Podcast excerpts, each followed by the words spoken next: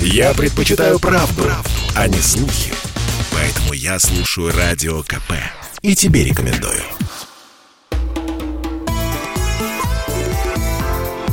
Национальный вопрос.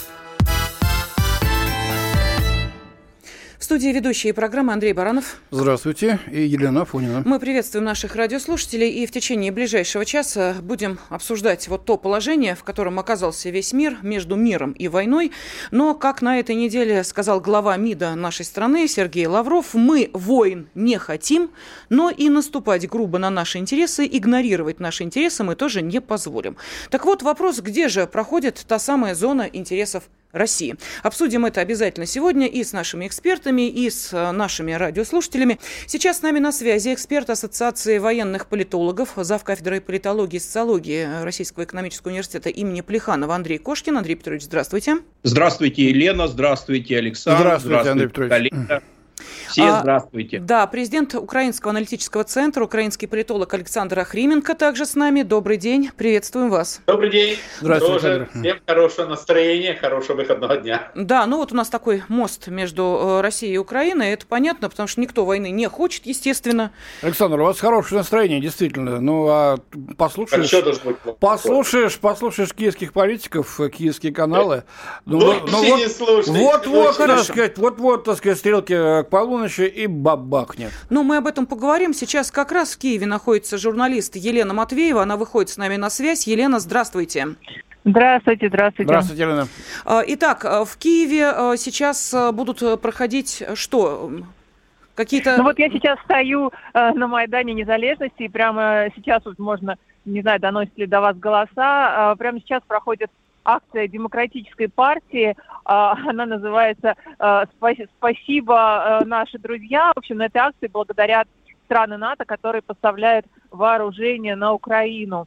Вот, кричат люди «Дякуємо, спасибо». Вот, иностранцы, которые тут присутствуют, отвечают «Пожалуйста». Вот, или тоже говорят «Спасибо» украинцам. Вот. Ну, собственно, что какие тут посылы прозвучали. Один из них, что Россия не только захватит Украину, а пройдет через Украину, дальше будет захвачена Литва, Эстония. Не шучу, я слышала это своими ушами 10 минут назад. А дальше Россия нападет на Германию. Вот. Так, ну, вот там такой... же еще Польша где-то в середине болтается, что-то география. Польша где тоже, Эстония, где Украина. Польша, пропустила, Польша тоже. Ну, это даже можно не считать уже, это само собой разумеется, что Польша пойдет сразу, но Германия меня немножко поразила все-таки.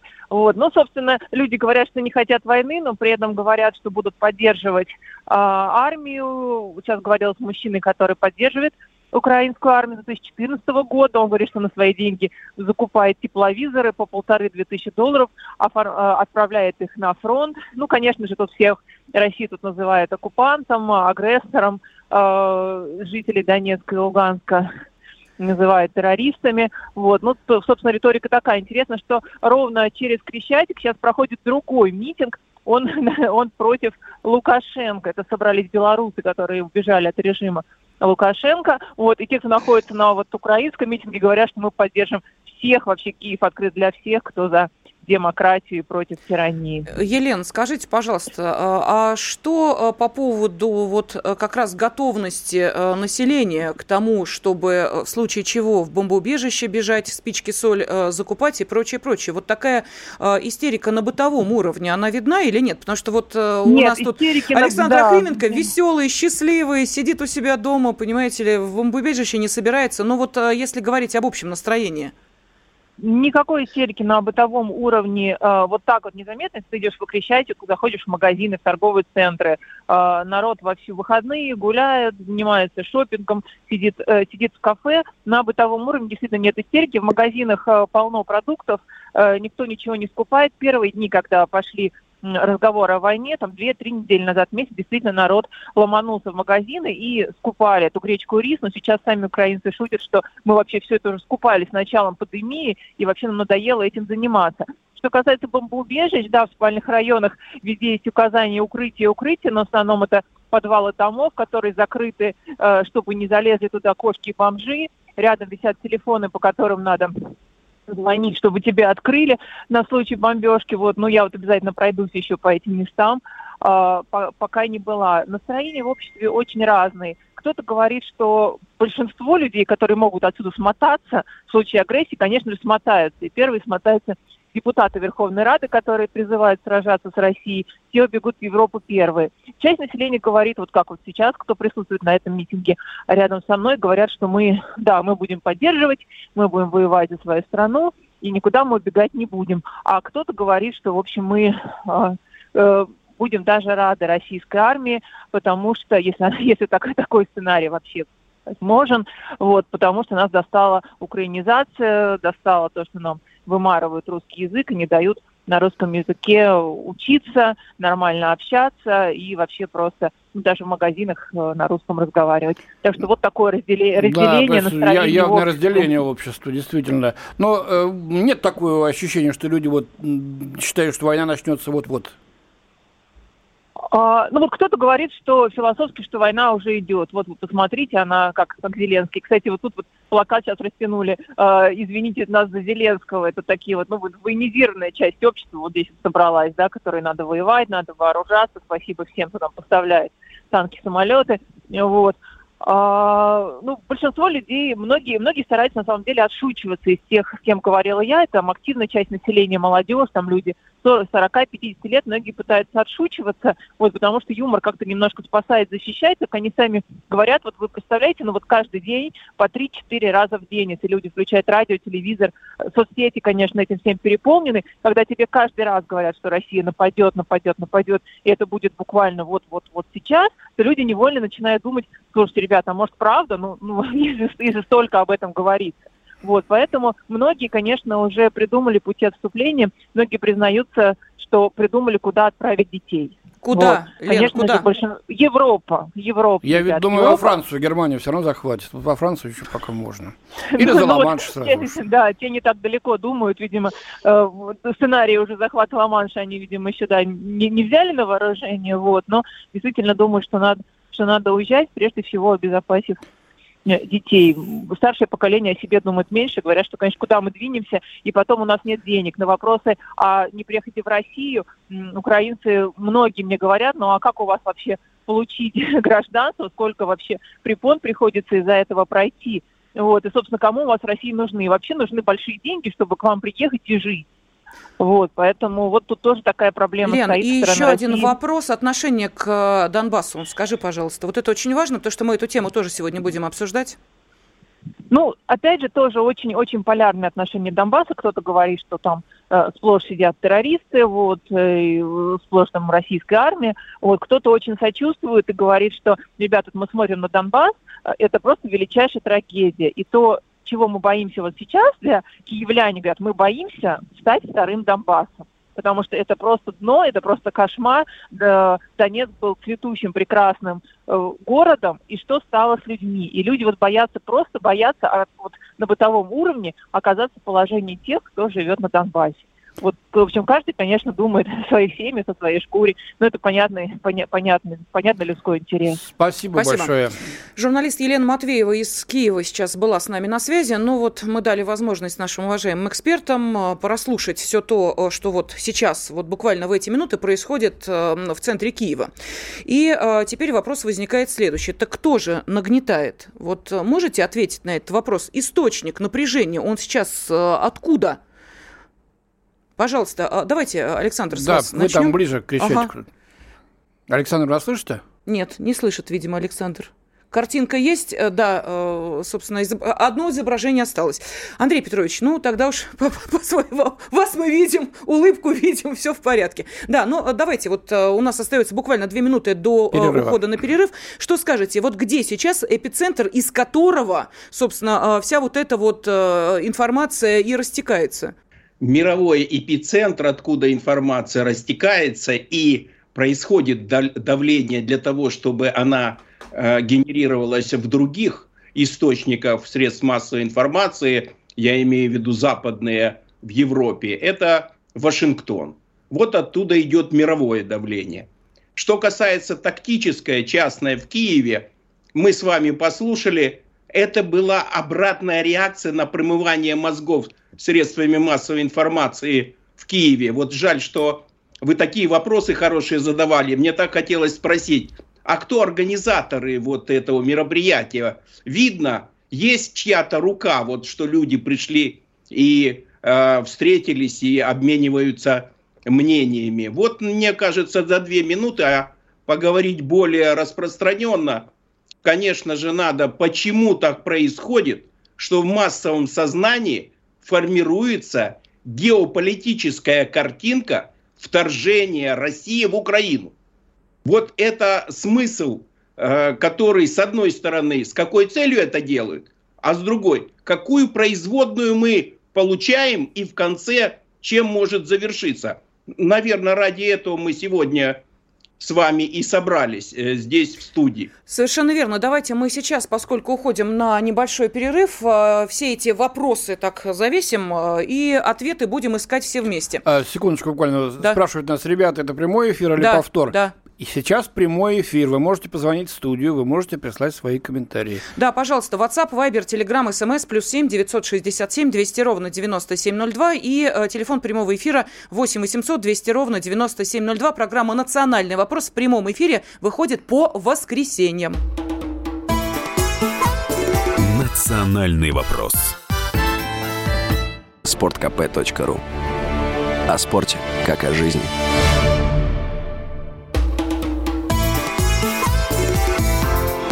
«Национальный вопрос». В студии ведущей программы Андрей Баранов. Елена Афонина. С нами на связи эксперт Ассоциации военных политологов, завкафедрой политологии и социологии Российского экономического университета имени Плеханова Андрей Кошкин и президент Украинского аналитического центра, украинский политолог Александр Охрименко. Александр, ну вот вы неожиданно у нас пропали. Я думал, эвакуация. Одна улыбка осталась, да. Думали, может, пошли посмотреть, как там бомбоубежища работают ли. Кстати говоря, одно бомбоубежище отделали хорошо и открыли там стриптиз-клуб. Пока ожидают агрессии, вот можно, так сказать, расслабиться, снять стресс. Стресс снять. Так что там зайдите, если будет время, желание. Да. Александр, если серьезно, скажите, зачем вот это вся сейчас вакханалия о том, что вот-вот Россия нападет? Вы же сами не верите в это, вот если честно. Для чего это делается? Мало того, Зеленский сказал о том, что Россия нападать не собирается. И что с этим делать теперь? А куда вот эти все радостные крики «Спасибо вам за то, что оружие нам поставляете»? Давайте разграничим. Оружие отдельно, нападать отдельно. Зеленский отдельно, мы понимаем, да. Вы поняли. Нет, смотрите, поставки оружия действительно Украина поддерживает. И здесь хоть с какой точки зрения, что украинскую армию Янукович развалил, спорить не будем, бардак был приличный, а Зеленский возродит великую, сильную украинскую армию, а для этого надо, чтобы союзники, друзья, поставляли оружие. Стоп, подождите, вы Порошенко пропустили, вы его просто выбросили из списка президентов, слабое звено? Критиковать надо. Нет. Критиковать его надо, нет, понятно. Он уже все, сбитый летчик, его уже критикуют, все. Янукович не сбитый летчик, вы о нем упомянули. Он уже как виноватый летчик. Давай, мы не будем вспоминать, исторические фигуры. Надо же двигаться вперед. Понятно. Но для того, чтобы армию там воссоздать, нужно обязательно какого-то агрессора изобрести, да? Не надо. Надо просто единственное, чтобы дружить с друзьями, получать вооружение, и желательно бесплатно. Правда, это дают за деньги, это дело не житейское. На сегодняшний момент, понимаете, какая ситуация? На сегодняшний момент больше всего про то, что Россия нападет, говорит США, некоторые европейские политики. Зеленский, наоборот, говорит, что нет, вроде бы таких опасений нет, но интернет же работает, пресса работает, и действительно получается так, что Зеленский пытается сказать, Россия не нападет, нет. Байден говорит, как же, должна напасть. Слушайте, вы же живете на Украине или в Украине, как вы говорите, вы кого слушаете, собственного президента или какого-то Байдена там за Атлантикой? Не-не-не. Что это за абсурд вообще? Руководство Украины заявляет, что не нападет, а от руководства США говорит, нападет. Выбирайте любое. Действительно, на сегодняшний момент Зеленский ругается с Байденом, потому что Байден говорит, как же, надо это самое, а говорит, не надо. Конфликт интересов, а что вы хотите? Действительно, на сегодняшний момент я понимаю, что для Байдена эта истерика самая выгодна. Военная истерика, Россия нападет. Для Украины, для России она невыгодна. Для жителей тем более невыгодна. Но для, скажем, руководства США это выгодно. И вот по этой причине это слышно. Ну и что же, жители Украины не могут определиться, что выгода США их вообще мало должна касаться? Вы-то что не объясните, как политолог? Да, ну, понимаете, они что говорят про Украину, если бы они говорили про какую-то другую страну, эта новость бы не проходила. Я говорю, что сила интернета. Но на сегодняшний момент, вот в Украине, если посмотреть, в последнее время даже самые ярые, как-то уже перестали писать, что Россия нападет. И тут новость. CNN, Блюмен, Зерен, и побежали. Я ничего не имею против свободы слова, но Бог свидетель. Какая-то очень странная у них свобода слова. Как только затихает истерия, идут бросы, по-другому не скажешь, и опять она по кругу разгоняется. Вот ваш, действительно, журналистский увидел, что ну нету ни малейшего намека. Это не наша, но она просто там находится. Ну, даже, но если почитаете... Простите, вот, бомбоубежище-то вы зачем проверяли? Зачем сейчас добровольцы? Вот вы знаете, мне очень понравилось, когда было тревожно, вот в финал прошлой недели, когда было ощущение, что все. Вот сейчас вот буквально еще часы и начнется.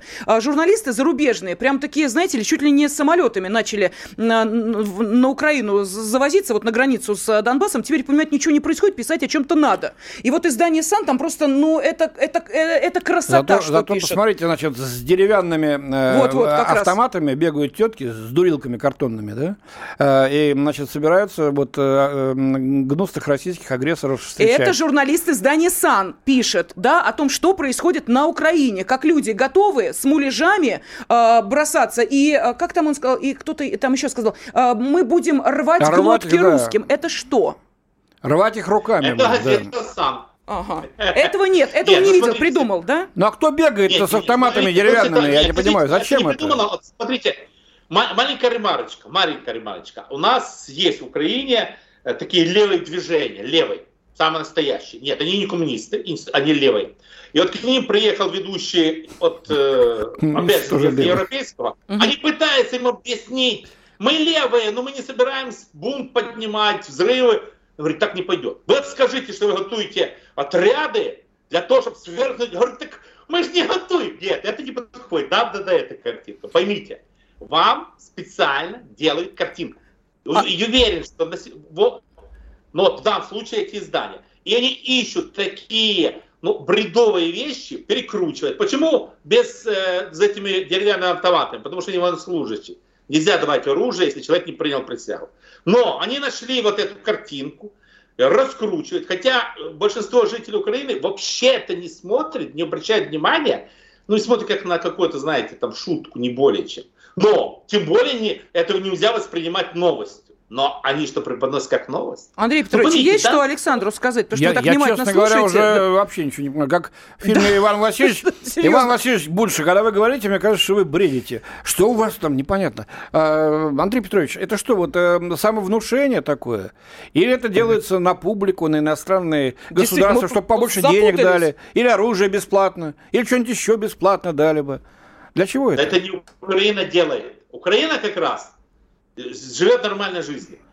Зарубежные делают, потому что им это выгодно. Это действительно на американскую публику. Ну что вы хотите? Андрей Петрович, пожалуйста. Давайте послушаем российского эксперта. Да. Спасибо. У меня такая же реакция, как у Александра, который не понял, в принципе, суть.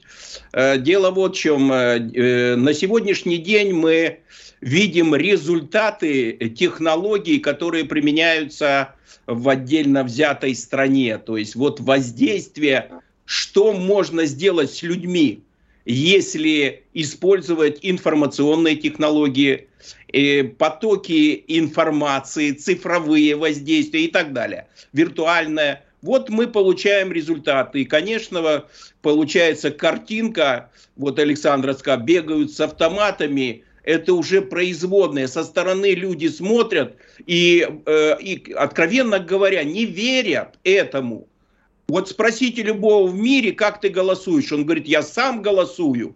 А оказывается, американцы уже вывели, есть такое понятие поведенческие войны.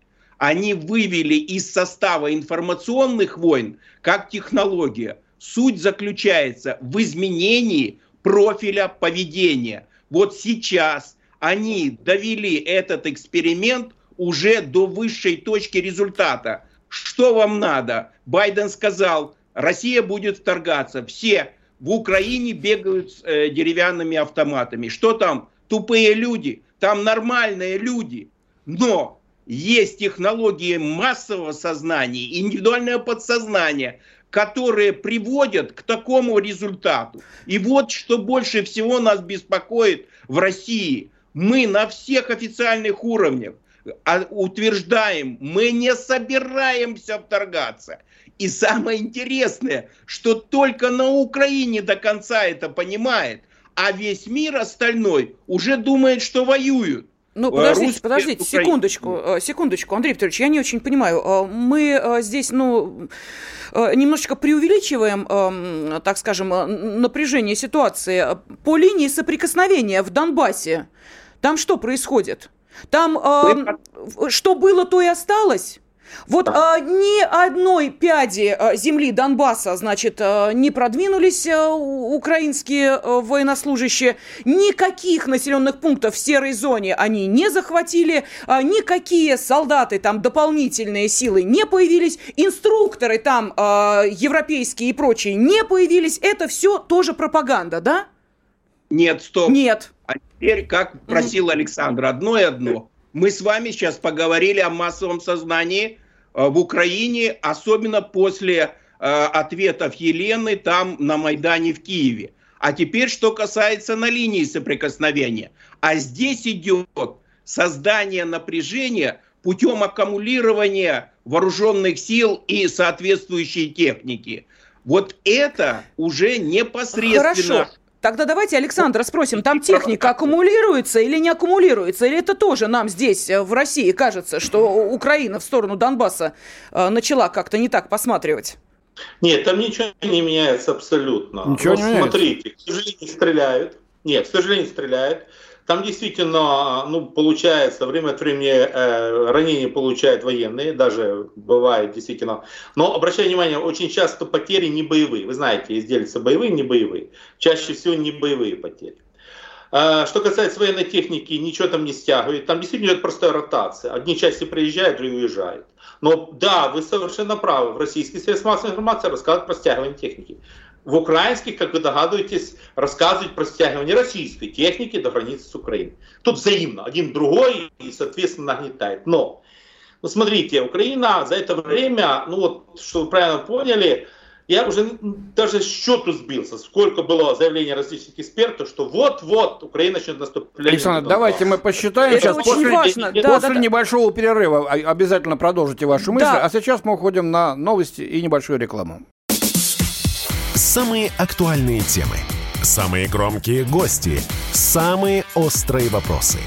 Слушайте проект «Диалоги» на радио «Комсомольская правда». Беседуем с теми, кому есть что сказать. С понедельника по среду в 8 часов вечера по московскому времени. Почему вы используете такую терминологию? Почему вы используете слово «беспредел»? Ведь целые концепции, целые статьи были посвящены, насколько уместно в реакции Министерства иностранных дел использовать слово «беспредел».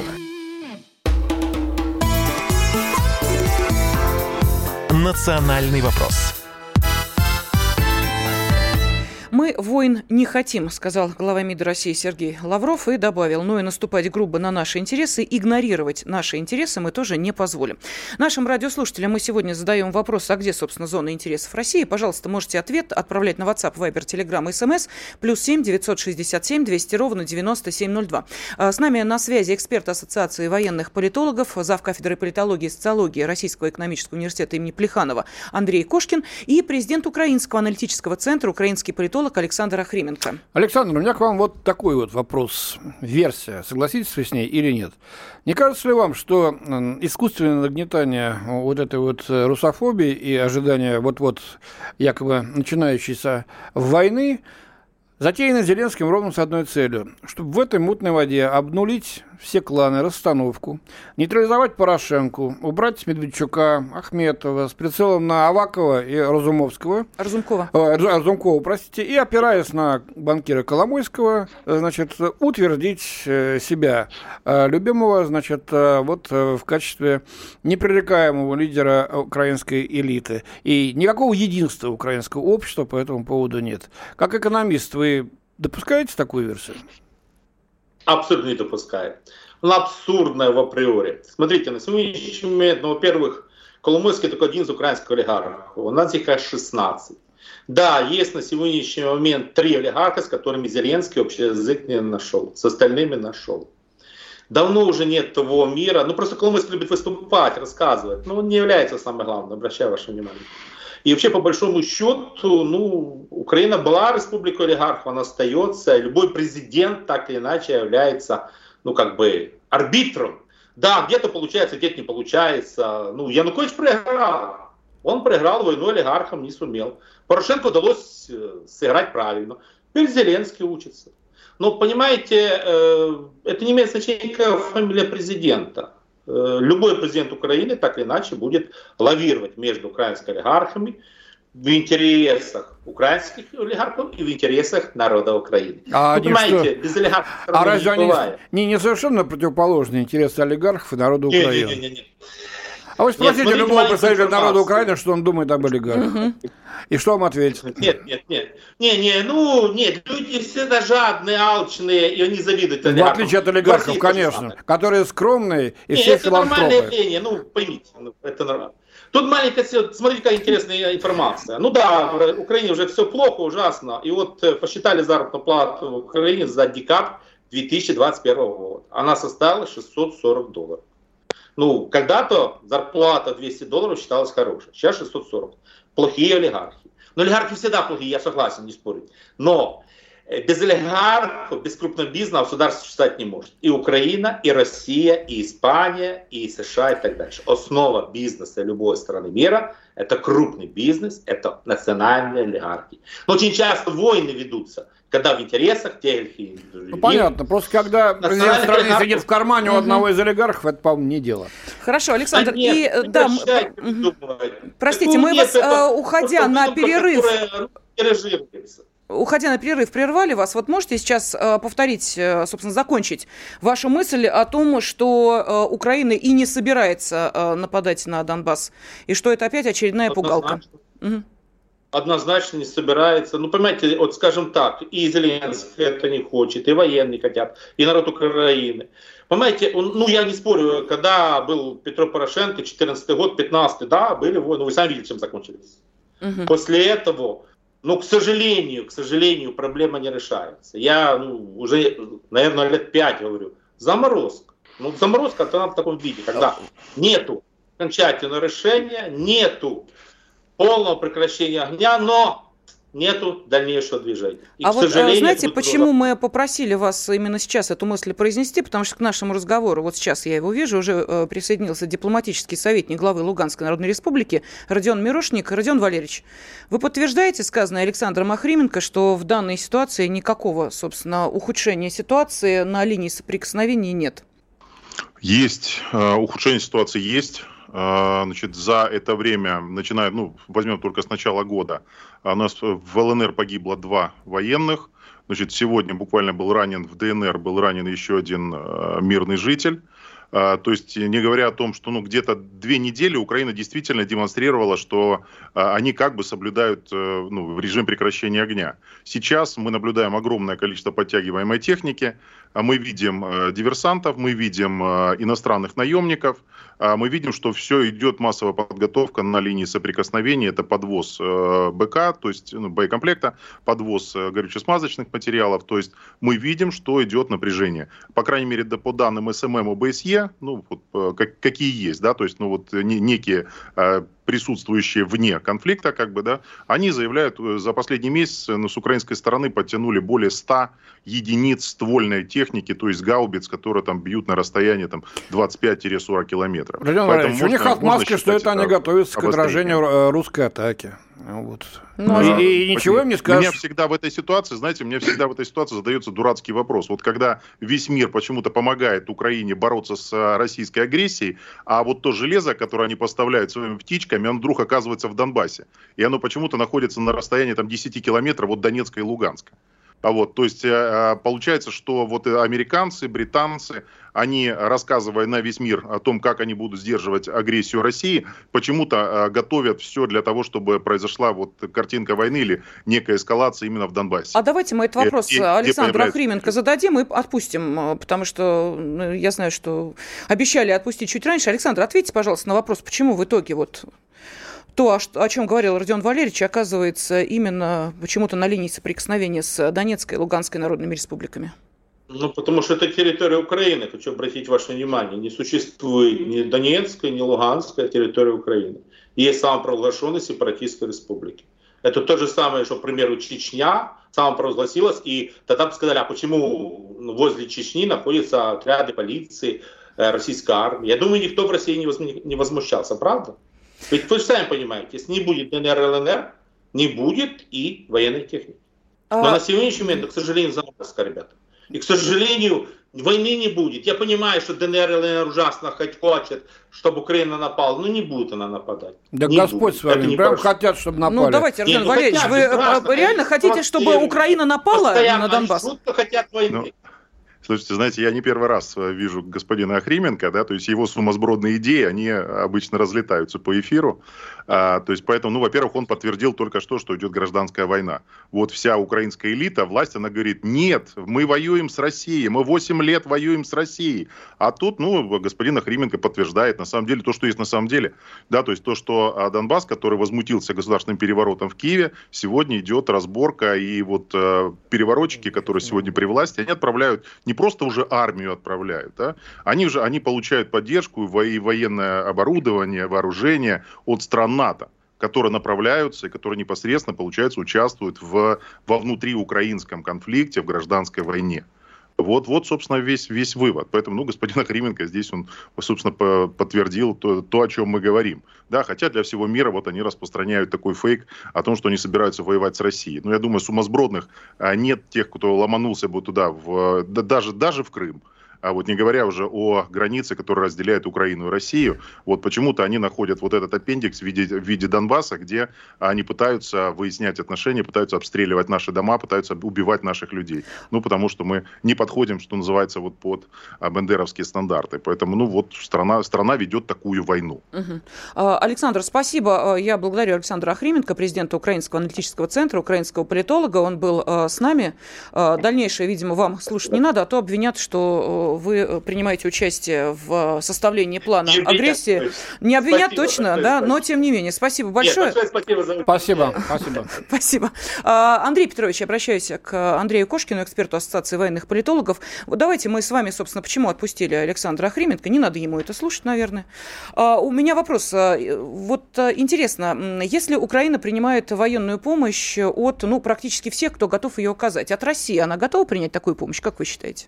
Думаю, ей не разрешат, ведь она же вынуждена полностью выполнять все требования, которые исходят прежде всего из Вашингтона, а уже потом из Брюсселя.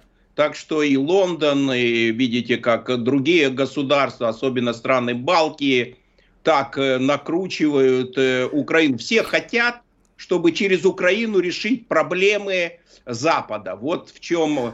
Ну, правда, Германия особняком некоторым выступила. Простите, знаете, почему я задала такой странный вопрос? Объясню. Если Александр Охрименко, значит, уверяет, что все это Украина, и Донбасс это тоже Украина, если последовать советам, точнее призывам, которые звучали в том числе и от депутатов Госдумы на этой неделе, что Россия должна помочь Донбассу в том числе и военным образом, тогда возникает вопрос, а где же тут, собственно, проблемы? Россия помогает Украине. Они же считают, что Донбасс – это Украина. Значит, помогая Донбассу, мы тем самым помогаем Украине. Все отлично, все сложилось, очень красивый пазл сложился. Пожалуйста, Родион Валерьевич, как вы считаете, вот в данной ситуации, может быть, действительно уже сбросить все эти, знаете ли, может быть, когда-нибудь начать действовать уже серьезно? Ну, на мой взгляд, во-первых, здесь я давно придерживаюсь точки зрения о том, что нужно проводить открытую политику и демонстрировать, но, опять же, я не вправе, наверное, все-таки советовать руководителям Российской Федерации. Тем более, что на данный момент Россия активно помогает Украине. То есть она поставляет электроэнергию, она поставляет коксующиеся угли, она поставляет в огромных объемах горюче-смазочных материалов, которые идут в том числе и вот на заправку тех же БТРов, танков, которые сейчас есть в Донбассе. Да, Родион Валерьевич, давайте мы сейчас прервемся на секундочку и продолжим буквально через полторы минуты. Революции, противостояния, государственные перевороты, войны и великие победы. Это история 20 века, написанная сквозь судьбы знаменитых россиян, политиков, писателей, ученых, военных и людей искусства. 100 лет прошедшего века и 100 лиц, которые будут описаны в деталях. Мгновения их частной жизни и неизвестные исторические факты. События, которые навсегда изменили ход российской истории. Документальный сериал «Исторические хроники» с Николаем Сванидзе. Слушайте ежедневно в 9 вечера на радио «Комсомольская правда». «Национальный вопрос». В студии ведущие программы Андрей Баранов. Елена Афонина. С нами на связи дипломатический советник главы Луганской Народной Республики Родион Мирошник и эксперт Ассоциации военных политологов Андрей Кошкин. Да. У нас на связи сейчас звонки радиослушателей. Давайте послушаем парочку. Анатолий из Ханты-Мансийска. С нами Анатолий, здравствуйте. Добрый день. Небольшая ремарочка. Жаль, что вы отпустили Охрименко. Я сам украинец, родился и вырос. Но уже 40 лет живу в России, считаюсь россиянином. А почему украинцы боятся нас, россиян? Они что думают? С нами они будут под нашим крылом жить хуже, чем вот с этой бандеровской сворой, что ли? Ну, это так, ремарка. Угу. А вопрос такой. Вот, насколько я знаю, положение дел, вот Мирошник может меня опровергнуть, не очень-то хороши в ДНР. Вооружение, дисциплина и вообще там обучаемость войск. Украинцы, если ринутся войска, не удержать будет Донбасс, честно говоря. Понятно. Родион Валерьевич, что скажете? Спасибо, Анатолий. Да, Родион Валерьевич, вам слово. Знаете, ну вот я 50 на 50, да, то есть я бы не, скажем так, не говорил о том, что там вопросы есть с дисциплиной и с обучаемостью, то есть у нас постоянно идет работа с личным составом, вот, ну а то, что сейчас неуравновешенная ситуация, когда украинскую сторону накачивают огромным количеством вооружения, предоставляемого странами Запада, это факт, и поэтому, знаете, такие названия, как «Панцирь», «Солнцепек», там, ну, еще там «Корнеты» и ряд других названий, которые, ну, я думаю, военным людям говорят многое. То есть вот с нашей стороны они были существенно, скажем так, уравновесили наши возможности по отношению к отражению удара, который потенциально возможен с украинской стороны. Потому что сегодня каждый день буквально прилетают, как они их называют, пташки, которые привозят и гранатометы, и птуры, и всевозможные там джевелины и прочее. Да? То есть вот эти достижения ВПК стран НАТО, которые сегодня поставляются в Донбасс, и мы просто должны быть готовы для того, чтобы отразить эти удары. Понятно. Еще один телефонный звонок. Михаил из Саратова. Михаил, здравствуйте. Здравствуйте, уважаемые ведущие. Я вот по какому вопросу хотел, во-первых, я хотел сказать реплику. Дело в том, что вот вы отпустили Александра, я не помню фамилию, но мне бы хотелось просто ему задать вопрос, зачем ДНР и ЛНР якобы хочет войны. Я там просто был недавно в Донецке, и там люди просто хотят мирной жизни. Что он за чушь несет? Понятно. Давайте этот вопрос переадресуем Родиону Валерьевичу. Я понимаю, что вам приходится общаться и с украинской стороной на всех встречах, вы понимаете, какой логикой они руководствуются. Вот давайте, что вы Михаилу ответите? Зачем Донбассу нужна война? Как говорит Охрименко. Во-первых, когда говорит Охрименко и ему подобное, нужно понимать, что эти люди, то, что называется, никогда пороху не нюхали. Да, то есть они даже приблизительно себе не представляют, что такое война. А люди, которые живут в Донбассе, вот уже 8 лет, то есть независимо от того, где, насколько близко они живут к линии соприкосновения, у нас война коснулась всех.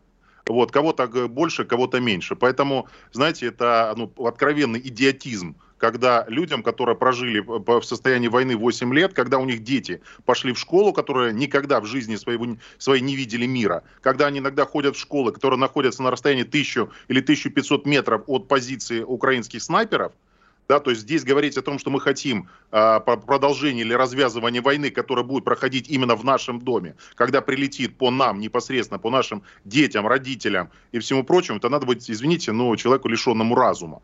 Поэтому в данном случае, ну, нам, знаете, кроме как неким гипертрофированным цинизмом, я никак не могу этого сказать. А когда такие, как Зеленский и прочие, они говорят, слушайте, ну он как в бронеливчике на сафари, да, то есть он же больше никогда ничего этого не видел. То есть он никогда не жил в состоянии войны, никогда ничего из этого не испытывал, не хоронил близких и не видел, что такое прилеты в твой дом. Поэтому здесь это объяснить тяжело, это нужно самому попробовать. То есть тогда этот вопрос отпадает сам собой.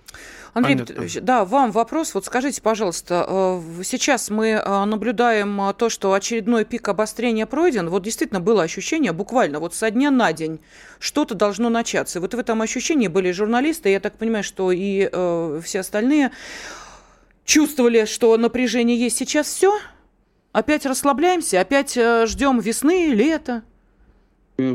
Расслабляться никогда нельзя, и вот Родион очень хорошо об этом говорит, они находятся в этом состоянии, мы с уважением относимся к ним и к трагедии, которая все-таки происходит на Украине. Но я бы хотел продолжить рубрику «Зачем вы отпустили Охрименко?» спросить, а нельзя ли просто договариваться с Донецком? Ведь он же говорит, это Украина. Ну так давайте договариваться. Но, к сожалению... Не хотят, от Зеленского до, так сказать, всех остальных, до Кулебы, говорят, никаких контактов с... Да вон, Родион Валерьевич это знает прекрасно, он пытается каждый раз договариваться. Андрей Петрович, у меня такой к вам... Выход, где вот и народы должны договариваться. Выход договариваться и выполнять Минские соглашения. А вот такой совершенно у меня к вам вопрос. Вот сейчас в Госдуме будут рассматривать вопрос о возможности признания России, ЛНР и ДНР. Как вы полагаете, стоит ли нам, наконец, пойти на этот шаг? Я поддерживаю два направления. Одно готовится это признать, и я думаю, давно уже пришло время это необходимости этого политического важного решения. А второе, я думаю, от «Единой России» тоже. Посмотрите, Родион перечислил высокотехнологичное вооружение, которое в состоянии уравнять в значительной степени то колоссальное количество военнослужащих и бронетанковой техники. Они РСЗО же сюда подвозят. Притом, обратите внимание, обвиняют Россию в том, что мы нападем на Украину, а мы должны тогда нападать по направлениям Великой Отечественной войны. А они сконцентрировались только на Донецке. Такую колоссальную силу сконцентрировать. Ну что вы, это... высочайшая степень опасности при такой накачке деньгами, вооружением, их самое главное давлением на киевское руководство. Начинай, до последнего солдата украинского будем сражаться с Россией. То есть вот эта атмосфера, которая волнует сейчас Елену, да, конечно, мы надеемся, что вот действие со стороны России в значительной степени остановило накал. Но ни в коем случае нельзя сбрасывать со счетов. Вот надо переводить в плоскость переговоров. Американцы за 30 лет не привыкли вообще от классической дипломатии, отошли. И сейчас просто их встряхнули. А что если давить на Киев, чтобы все-таки выполнял Минские соглашения и искали пути переговоров с ЛДНР. У нас меньше минут остается. Спасибо, эксперт Ассоциации военных политологов Андрей Кошкин. И, Родион Валерьевич, 30 секунд, пожалуйста. Вот ваши прогнозы, что будет в ближайшие дни? В ближайшие дни будет сохраняться напряжение, потому что оно связано с ведением переговоров. А я могу только поприветствовать действия Российской Федерации. Принятие решения, признавать или нет, это решение действительно России отдельно. А вот то, что принимается решение по социальным возможностям, которые предоставляются нашим жителям, вопросом для которые направлены на интеграцию наших экономик, когда работают предприятия, еще бы мы решили вопрос с границей, чтобы она была на самом деле как в Косово, то это было бы гораздо... Спасибо. Родион Мирошник был с нами на связи. Спасибо. Национальный вопрос.